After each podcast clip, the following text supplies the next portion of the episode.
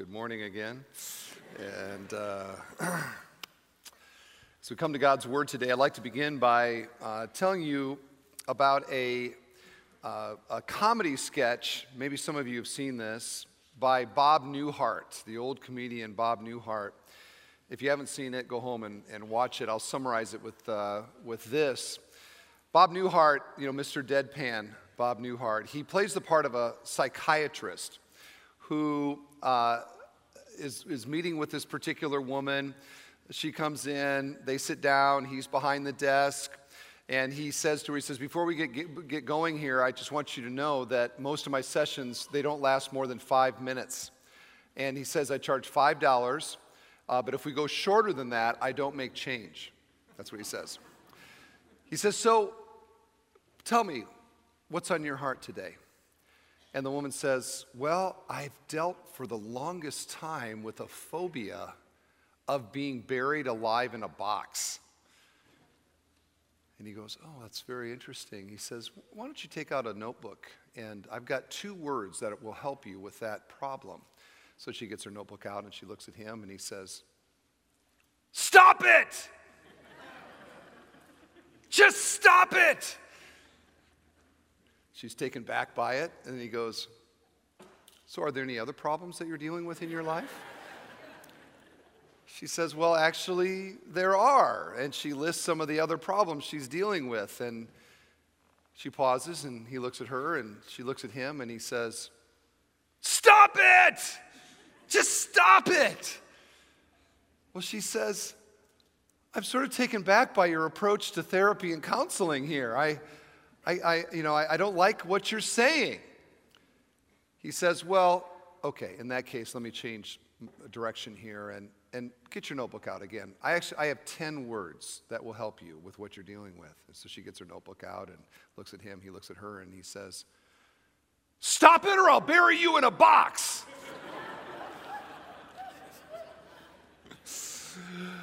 it's pretty funny. it's funny except when it's not funny. And when it's not funny is when that is a summary of the way that Christians and churches and indeed pastors in their teaching approach how we live the Christian life, and specifically how a Christian deals with the reality and the presence of sin in their life. Just stop it. Oh, okay. I guess I'll just stop it. There are whole, uh, I call them denominations, whole ponds of Christianity where that basically is the way that they teach their people. And of course, this creates great difficulty. I know this because this is the kind of Christianity that I grew up with, where they were very strong with Jesus as the Savior and trust in Jesus for forgiveness of sins and eternal life. But we're awful in regards to equipping people and Christians how to live the Christian life here on earth. Or to say it this way, they were good at getting you to heaven, but they were terrible at helping you live the Christian life on earth. Great at justification, horrible at sanctification. And the end result of that is it leaves people either with tremendous shame or incredible self righteousness. Now, they may not say it that way, they would couch it in terms like, you need to let go and let God. You need to surrender that to, to Jesus, brother. Things like this, but not helpful. Not helpful at all. In fact, if that's kind of how you're approaching it, can I just ask you, how's it going? Because in situations like that, there's often a veneer of apparent righteousness, but like a lot of trees in the wind we've had recently, all of a sudden they come crashing down and you realize inside it's been rotting for years. So, what do we say to people and pastors who teach that kind of thing? Stop it! you like that, didn't you, in the front row? Okay, I got one person with me here.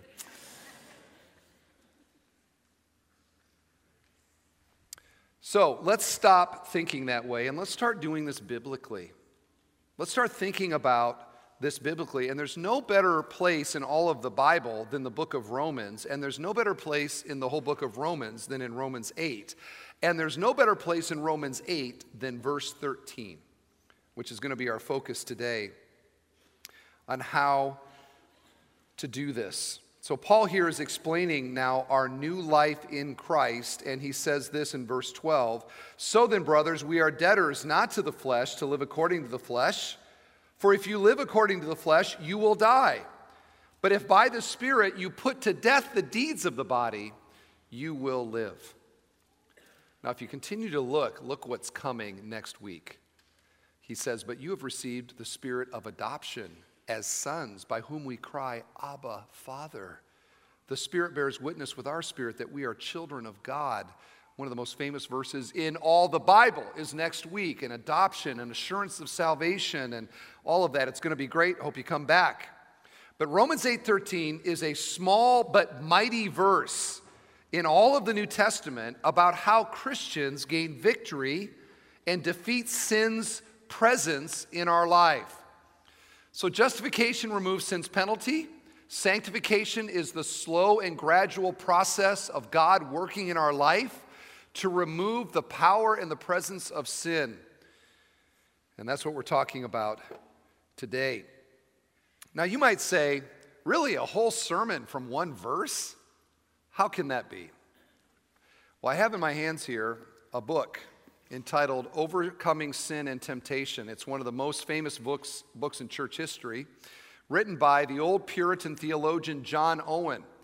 It is about 450 pages long, and it is entirely written from Romans 8, verse 13. Listen. Now, I have some of you concerned that this is going to be a very long sermon, right? and it might be, and you're going to be okay with it.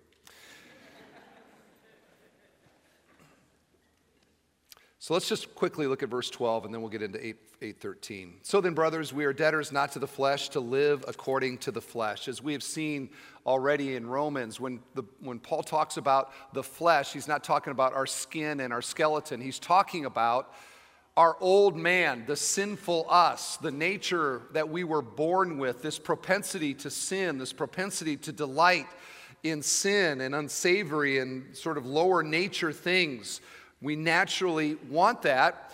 And we are born with sin squarely on the throne of our hearts.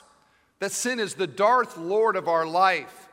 We bow the knee constantly, and every time we sin, we are bowing the knee to Darth Lord sin.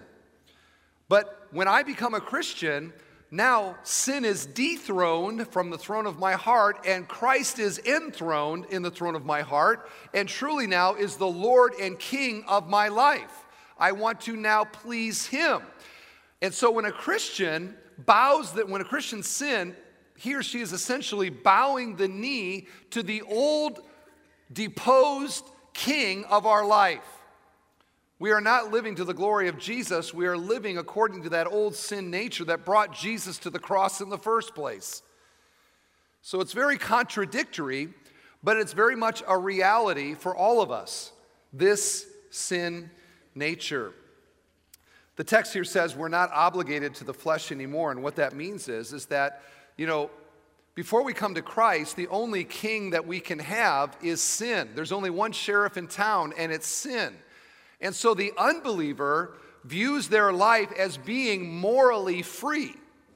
So they will hear about going to church or they think about coming to church, or maybe that's you right now. You're terrified that if you actually believe this stuff, there's something in your life that you won't get to do anymore. And so you view it as a sort of like bondage. But I would say to you, you're the one in bondage. All you can do is sin. A Christian, by the power of God, has true freedom, which is not the freedom to sin, it is the freedom not to sin. The freedom not to sin. Yes, but how do we do that? And that brings us back now to verse 13, this small but mighty verse. For if you live according to the flesh, you will die. But if by the Spirit you put to death the deeds of the body, you will live. So notice now the, structure of the verse. It's a comparison. Two different ways of living a life according to the flesh, a life according to the spirit. And then two corresponding destinies. The life according to the flesh is death, the life according to the spirit is life. And we've seen already in verses 1 through 11 that the flesh has, ter- has consequences to it. Yes, sin is pleasurable for a season. There's probably some temptation you have, you'd love to go out this afternoon and do it. And until tonight, you would think that was awesome. But it's pleasurable for a season. In the end, it bites. In the end, it hurts. In the end, it takes us away from it, corrodes us, it erodes us. Sin is that. But salvation and life according to the Spirit has byproducts as well, which Romans 8 says is life, peace, forgiveness, resurrection, eternal life. If you could choose between those and what sin has to offer, which would you choose? Which brings us now to the how, okay? With regard to sin, as Christians, not to be saved, but because we are saved, how do we fight against sin? Do we just stop it? Just stop it. No. Notice what it says. If by the Spirit you put to death the deeds of the body, you will live. It doesn't say if by following some rules that your grandma gave you, or if by your own pulling yourself up by your own moral bootstraps and your own strength, you will put the. No, it's not that. It is by the Spirit. The agency for this is the power of God within us through the Holy Spirit who dwells within us. And there is a huge difference between me trying to overcome sin by my own strength and me humbly trying to overcome sin by the, by the power of the Holy Spirit in our life. Here's John Owen mortification, which is a big word I'll get to in a moment. It just makes, means this kill sin, killing sin. Killing sin from a self strength carried on by ways of self invention unto the end of a self righteousness is the soul and substance of all false religion in the world. You think about the religions of the world, and you can pick whatever one you want. There's always this little something that I'm doing in order to merit favor with God. There's always something that I do, I contribute somehow for me having, you know, nirvana or eternal life or whatever you want to call it. But that's not Christianity. Christianity is by grace, it is not by merit or effort. And living the Christian life similarly is something that I, it's not like we're saved by God's grace and then I stay saved by my own effort. It is the grace of God from the beginning to the end, it is the power of God from the beginning to the end. And this is why so much of the teaching, even within Christian circles, is so damaging to Christians who follow it. And towards the end of wanting to be a good pastor, I'd like to share a couple of wrong headed approaches before we get to the right, the right one, or what I'm suggesting is the biblical one. So, what are some wrong ways to do this? Well, here's one that's plagued the church it's called perfectionism. And perfectionism says that it is possible for the Christian to arrive at a place in their life where they don't sin anymore. No more struggle with sin. I'm now perfect. Well, we have a lot of people in our church, and I know many of you, many, many, many of you. We have no perfect people in this church. now, maybe we're missing out somehow, but in reality, that's an erroneous teaching. And even, you know, the Greek word here for put to death is not one time put to death and forever never struggle. It's an ongoing, continuing put to death. We ongoingly continue to struggle until the day that we die with this propensity to sin. We never arrive at a place where we overcome it. It reminds me of when a key man in my life, older man in his upper 70s, sorry if you're in your upper 70s, but he's an older man, godly man. I remember I was talking with him one time, I could speak vulnerably with him, and I, I, I, I talked to him about the struggle with lust. And I asked him, Do you ever get over that? And he said to me, I was down in Florida at the time uh, with him, and he said to me, It's funny you should mention that to me. I just went on a walk on the beach with my wife. I'm here to tell you right now, you never get over it. I was disappointed to hear that. Like, really? I got to fight this till I'm 78 years old at least? Actually, I have to fight it till the day I die. And whatever struggle you have with sin in your life, this is an ongoing struggle and battle until we die. And then we are made perfect, even as Jesus is perfect, First John tells us. And so this is a lifelong struggle. None of us arrives in this life. Here's a second one. Uh, it comes in different forms, but I'm going to call it a second blessing. And this is a teaching that says that we are saved by faith in Jesus, but then we are to seek a, an experience after our salvation. Oftentimes, an emotional, uh, spiritual experience that is so intense, a work of God in my life, where from that point on, I'm all of a sudden now on a higher plane. Never to go back into the old ways. I'm living now the higher life. This is another way that they say it. I'm living the higher life now. Well, the problems with this is similar to the problems with the approach of perfection. It just isn't, it doesn't align with the Romans 7 and Romans 8, where the Apostle Paul himself says, When I go to do good, there evil is right beside me. O wretched man that I am, who will save me from this body of death? Praise be to God through his Son, Jesus Christ. Here's a third. This is the, uh, I'm calling it the surrender approach. Or maybe you've heard it this way you got to let go and let God. Now, that's one of those little sort of Christian phrases people roll out when they don't know what to say, right? Just let go and let God. Now, there's a part of this that sounds right because there's an aspect that is Christianity. When Jesus says, If anyone would follow me, he must deny himself, take up his cross, and follow me, that is a kind of surrendering to Jesus as king of your life. And so part of that is true. The problem is that when I surrender, when I go passive inside, when I just sort of sit back and say, okay, I can't do, I'm doing nothing so that God can do everything, sin is an active enemy in our life. What enemy wouldn't love it if, if the other army just goes, okay, we're laying down our, our weapons now? They say, great, we're going to destroy you. The text doesn't say, that we, uh, that we are to surrender to sin, it says we're to nuke it, we're to kill it, actively working to kill the presence of sin in our life. So don't buy into the surrender, don't buy into the let go and let God. This is the old, the old Keswick teaching. Not true. Here's the last one I'm going to mention because I think it's the most prevalent one, at least in our, in, in our pond of Christianity and that is legalism. Now, I hear people use this word, oftentimes I think they use it wrongly, uh, because strictly speaking, legalism is when my following of some rules, even the law of God, is the basis of my salvation. That is a legalistic approach to salvation. And Jesus had a lot to say about that to the Pharisees. And Romans 1 through 5 pretty much puts the nail in the coffin on that approach by saying Abraham had to be justified by faith, so who do you think you are? That's what he says. And we all go, well, I ain't no Abraham, so I guess I can't be saved by meriting favor with God. We might call that legalistic justification.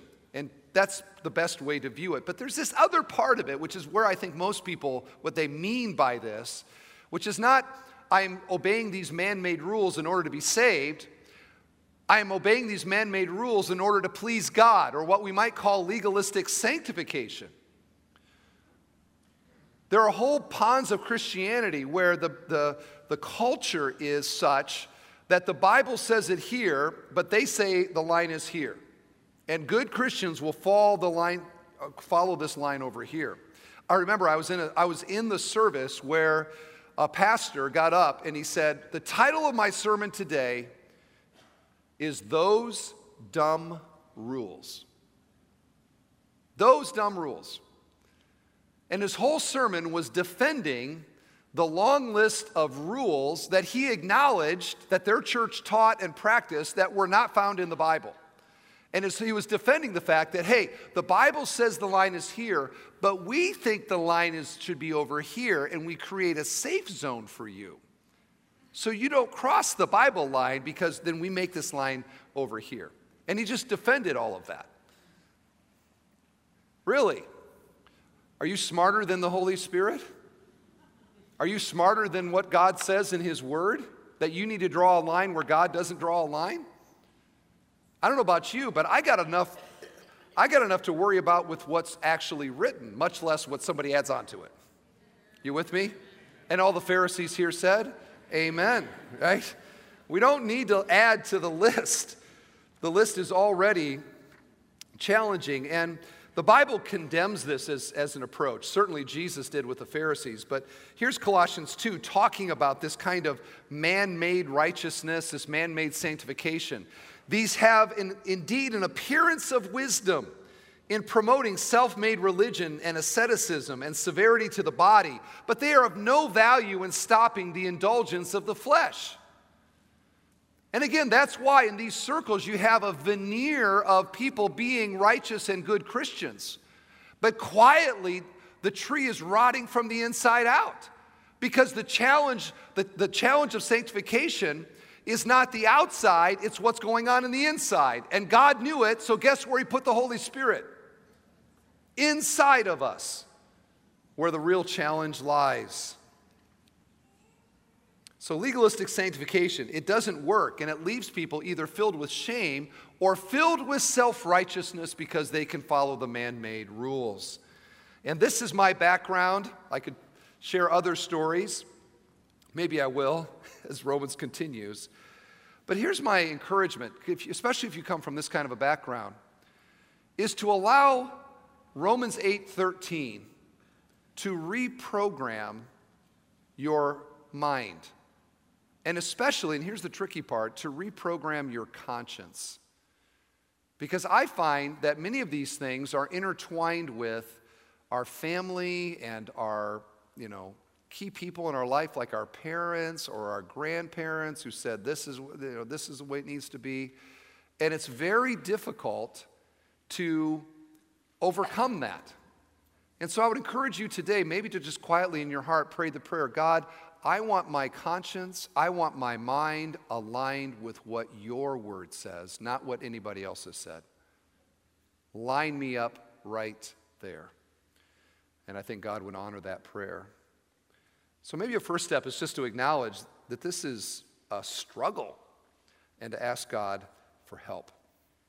Okay, let's get into the meat of this now in verse 13. The key phrase is put to death the deeds of the body. Do you see that? Now, that, that word there, the Greek for the put to death, it's used 11 times in the New Testament, nine of which is actually putting people to death. So, for example, Stephen, the first martyr of the church, this same word is used to describe that Stephen was put to death. So, this is, a, this is not a nice word. This is not a comfy, cozy Sunday morning word. This is a bloody word. This is a warfare word. This is a word of execution. It simply means kill it. So legalism approaches it and says, stop it. The Bible says, nuke it. Nuke it. And that is a very different posture towards sin. This is viewing my sin like an assassin, cold, hard hatred of sin in my life. Now you might say, that sounds sort of strong. Are you taking one verse out of context? Well, think about what Jesus said in the Sermon on the Mount. Okay, we're always safe with Jesus, right? And what sermon's more famous than the Sermon on the Mount? And yet, what does he say in the Sermon on the Mount? If your right eye offends you, what are you supposed to do with it? Gouge it out. How's that for a vivid? Take a sharp knife and just rip your eye out. If your right hand offends you, what are you supposed to do with it? Cut it off. Okay, now nobody go home and like take this literally because what Jesus was teaching here was a spiritual amputation, a radical amputation of sin and the causes of sin in my life. And I don't know about you, but if, if somebody goes home and cuts their hand off in order to save their body, I'm thinking that's somebody that really wants to live. They don't want whatever disease, gangrene in their foot or whatever. They're, you know, World War II, the trench foot and the gangrene that they had in the Battle of the Bulge, these guys were having their legs amputated at the knee and up at the hip. And why would they do that? Because they were willing to give up the disease in order to live. And for us to view sin as, as dangerous as any of these sins, There are some people that abuse grace and they say to themselves, Well, I'm saved by grace, and so I guess now since I'm going to heaven, I can kind of enjoy a little bit of this stuff too. What an incredibly dangerous posture towards sin. I remember years ago, I had a guy that met with me and he said, Hey, I'm thinking about divorcing my wife. I've got another woman. I want to marry her. I said, Well, you can't do that. God's will is for you to remain married to your spouse.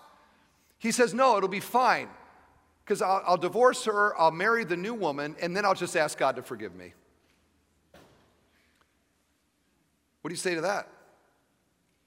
I say that's a guy that doesn't actually know the gospel. Because to know the gospel is to realize that it was my sin that Jesus bore on the cross. It doesn't make me want to sin, it doesn't make me think I'm free to sin, it makes me want to not sin. I would encourage us that we should think about this, think about sin like cancer patients think about their cancer. If you're going to fight, if you're going to fight cancer, you got to hate your cancer. Like seriously hate your cancer. What if you talk to somebody uh, who's just come out of a bout with cancer and you say, "Hey, how do you look back at your cancer?" And he or she said this, "Oh, I miss it." How I miss my cancer. I remember the days when I had lots of cancer. Such freedom I felt. Those were the days. Wow, I, I remember the cancer parties. They were incredible. Sure wish I could do that still. You know, to this day, m- many of my entertainment choices celebrate cancer. I remember driving for my chemo treatments. Those were great days in my life. If only I could have another chemo day. Cancer made me so happy. What would you think about somebody like that? You think, what is wrong with you, right? Because when you talk to somebody, we have many people in our church dealing with cancer. When you talk to somebody that has cancer, you, the fighter in them comes out. Like we see women that, you know, oftentimes with breast cancer that you know, they come to church and they're wearing a wig or they're wearing that, that headdress, and we ought to view them with respect because that is a woman who has gone to war with her cancer. She hates her cancer, and she is willing to do whatever, including shooting radiation and chemicals into her body. Why? Because she wants to live. And the only way you get to live is if you get rid of all your cancer. And they hate the cancer. If you were to say to one of them, hey, how much of your cancer do you want to get rid of? Most of it. They'd be like, I got to get rid of all my cancer. I hate every cancer cell in my body, and I'm doing everything I can to fight against it. And that's what Romans 8, verse 13 is saying. It's saying this Christian, hate your sin. Hate it. Hate it. See it as creating death in you. Don't coddle it. Don't flirt with it. Go to war with it. Friends, you can't defeat cancer by loving your cancer, and you can't defeat sin by loving your sin. And I wonder today is it fair to say that you hate your sin and you wish there wasn't a single sin cell in your body?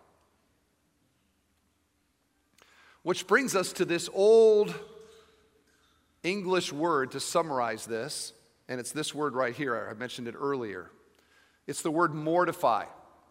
And some of the translations actually actually go with that word. It's an old word. Why do you bring it up, Steve? Here's why. Because someday, if you're a Christian, you're going to go to heaven. And you're going to meet some ancient uh, Christian of the past, and they're going to be talking about, you know, what it was like to live life. And they're going to say, hey, tell me some of the ways that you mortified sin. And if you say, what does mortified mean? They're going to say, who was your pastor? So, for me to be a good pastor, you need to know this word mortify. Like mortician is somebody that deals with dead things, and mortify is to put to death, to kill. It means kill zone, DEF CON 1, go nuclear, annihilate. Again, is this our posture towards our sin in our life? So, what is this saying? It's saying this we kill indwelling sin by the power of the indwelling Spirit. Again, the verse if by the Spirit we put to death, the agency of this is the Holy Spirit. Religion tries to encourage us to do it in our own strength. Just go out there and give it your best try. Do better, do better. How many sermons I've heard that way? Just do better. Come on, you can do it. Go out there. And everybody leaves going, all right, I got to try to do this other thing now. And we heap on the guilt and we encourage self effort, and everybody fails miserably. Because in order to overcome sin, we need to access, access divine power. Now, I say this as an encouragement to you because you might be here today and you've had a long term habitual sin in your life. You've tried this, you've tried that. It's the thing that you don't want anybody to know about. Maybe you are the only person that knows about this sin and you think that you are a victim and you think that you can't overcome it, it's always going to be this way. I'll never be able to gain victory in this area. And, Christian, I want you to realize you are not a victim. You have the Holy Spirit within you. And because of God, not because of you, there is enablement for us to overcome any sin in our life. We are not victims we have God within us. Or to say it this way, if God is for us and in, and in us, who or what can be against us? So this is God's power at work within us. Okay, Pastor Steve, all right, get to the how. All right, time for the how. How do we do this? And what I want you to leave here today is I want you to leave here thinking about, about uh, suffocating or starving sin and stoking and stirring holy passion for God. This is how a Christian overcomes sin. You know, back in the ancient days, if, if an army came to a city and they didn't have enough, you know, power to break down the walls and to beat the city, they would just surround the city and they would starve it to death. They knew eventually they'd run out of fuel, they'd run out of food, they'd run out of whatever, and then they could take the city because everybody's dead. Uh, cue Masada as an example of that. And a similar approach is what the Bible encourages with regard to killing sin. We begin by starving it. Sin is like fire. Fire has to have certain things in order to work, which I honestly have never figured out. I am not a good Boy Scout. When I start a fire at a campfire, I just heap on the wood, and more wood the better. Spray it down with, you know, lighter fluid, throw in some paper, and hope it works. That's me, okay? Some of you know how to do it. You got to, oh, you got to have it this way so there's air and all blah, blah, blah. Okay, so fire, though, I do know this about fire. It requires, it requires fuel and it requires oxygen. In fact, the more fuel and the more, the more oxygen, the bigger the fire. Sin needs fuel and oxygen for it to take over our life. And for sin, again, we have indwelling sin. We have this nature that has a propensity and very much wants to be rethroned in our heart. Sin seizes upon unholy desires and opportunities brought to us by the world, the flesh, and the devil. You could call that temptation. Sin seizes upon those moments, and that is the fuel and the oxygen that allows then that fire of desire for sin to rise within us. And so, how do we fight it? Well, we fight it like firefighters fight fires by suffocating it. We try to take away the fuel of it. We try to kill it. Like, you know, there's many ways to kill a lion. One is just not to feed it, and it becomes weaker and weaker and weaker. How do we do that? Here's a few encouragements. Number one, deal ruthlessly with temptation. Deal ruthlessly with temptation. Sin begins in our minds and in our hearts. It doesn't begin on the outside of us. You go to Vegas every day, not that I would encourage that, but simply being, uh, to pick the city like Corinth, an ancient city that was very ungodly. Christians could live in Corinth, there were two books of the Bible written to them, and not be overcome by sin because sin doesn't begin out here, it begins in our heart, it begins in our desires. And so, on that level, on the inside, when I am sensing temptation, when I realize there's a desire that I'm having that I know this is not what I ought to do, that that's the point to deal with it. Because if you allow it to fester, if you allow it to take root in your heart and in your life, Sin takes us down paths we never thought we would go down. That's why over the years, sadly, we've had situations where, you know, some guy he just like goes off the moral cliff and he gives up his family, he gives up his, his family's reputation, he gives up all his money, he gives up a life of trying to live a certain way. He gives all of that up for money or for a woman or for whatever.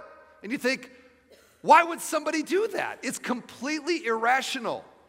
But sin is irrational, but to the sinner, it seems perfectly logical. Why? Because their desires have taken over their life. It's taken root, it's grown up big. You have to deal with it when it's small. Like Spurgeon said, easier to kill the snake or to, to crush the egg than kill the snake. To deal with it when it's on the small rather than when it's on the big. And some of you, no doubt, right now are dealing with temptation. This flame is already an inferno in your heart. Would that you would have handled it when it was a little flame. How much easier it would be because now you're well down the path. And what this means is we deal radically with it. When I sense something's happening, I don't sort of coddle it. You know, think about Joseph when Potiphar's wife came to him and said, I want to sleep with you. Here we have a, probably a beautiful woman, a powerful woman, a rich woman who wants to sleep with the servant Joseph. How did Joseph handle that? Did he say, Well, you know what? Why don't we make an appointment to talk about that? I've got my schedule here, you get your schedule. No, he didn't do that. Did he say, How about if I just stay here and, you know, I think I'll be able to say no to you for a little bit longer? No, what did Joseph do? He ran. Mark Twain said that. There are many ways to deal with temptation, but the best one is to be a coward. Just run. Be radical with it. You say, I don't want to be weird. Really? Would you rather be weird or would you rather be pleasing to God? And, or maybe I said that wrong. You know what I mean. So, our church is weird enough. It's fine. Okay. So, for example, you're at the gym You've been going to this gym. There's a particular woman happens to always go the same day you go. She's always there, and she's starting to play with your mind. Not that she's doing anything, but sin in my heart. And you find yourself, you know, the imagination is being captured, and you begin to sort of imagine certain things that you shouldn't be thinking about. And you're wondering, what should I do? Do you think to yourself, I'm going to go there and I'm going to be around her more so that I can develop the strength of saying no? No. You cancel the gym membership and you get fat.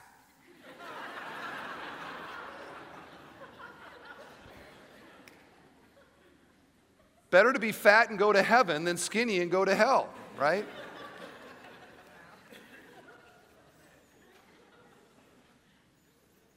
But it's a radical approach that Jesus teaches in the Sermon on the Mount.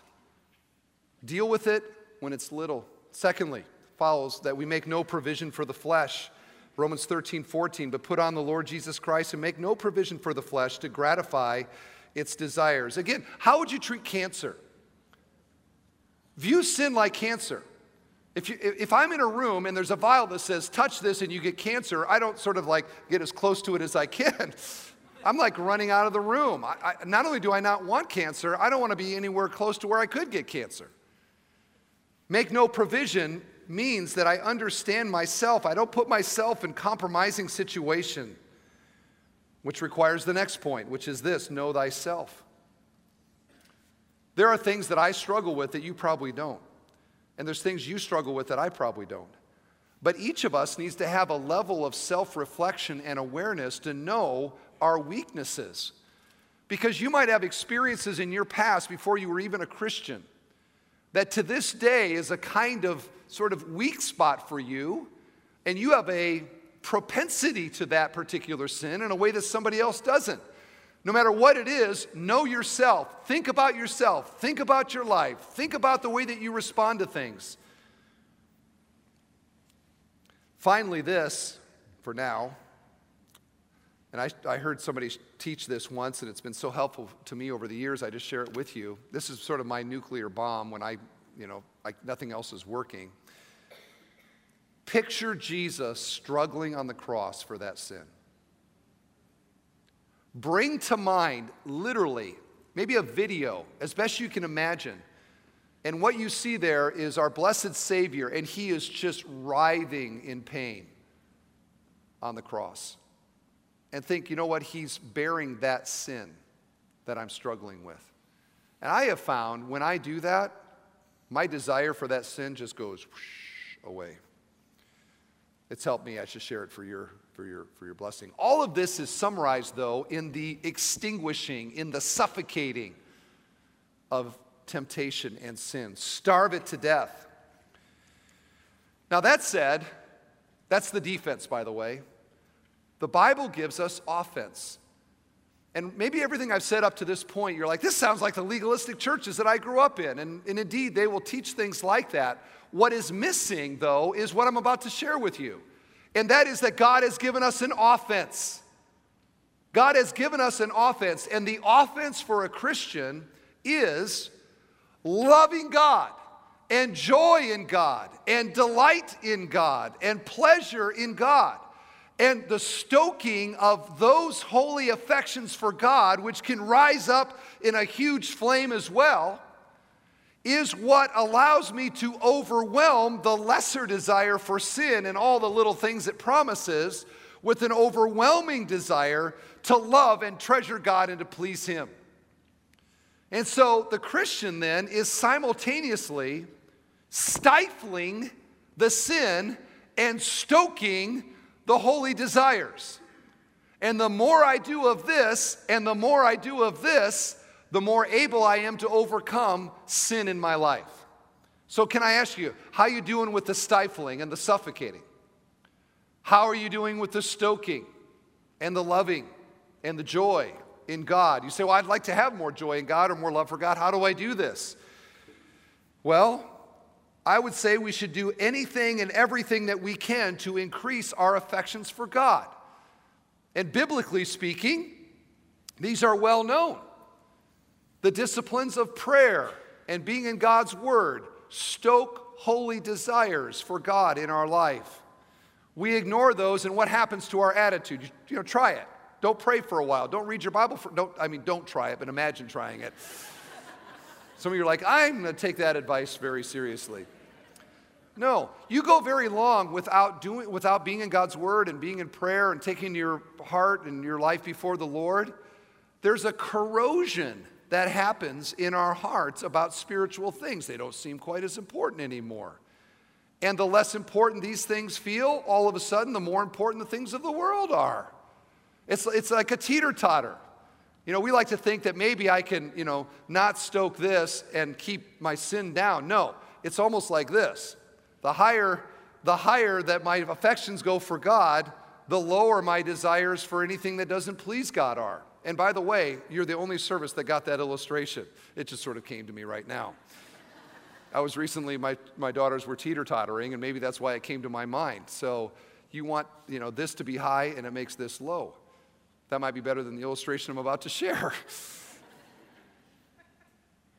the grace of corporate worship, fellowship with other Christians, serving Jesus in meaningful ways, giving generously to the poor and God's work, biblical preaching and teaching. There's a host of other graces that pour fuel on our heart and desire for God. So, are you getting what I'm saying? Okay? You extinguish the one, you stoke the other. Now, here's the illustration that now in my mind is not as good as the one I already did, but if I don't do it, you're going to wonder why did he carry a fire extinguisher up with him in his sermon? Sometimes these visuals are helpful. So here's what I'm saying towards sin, it's this. Towards God, it's this. Okay?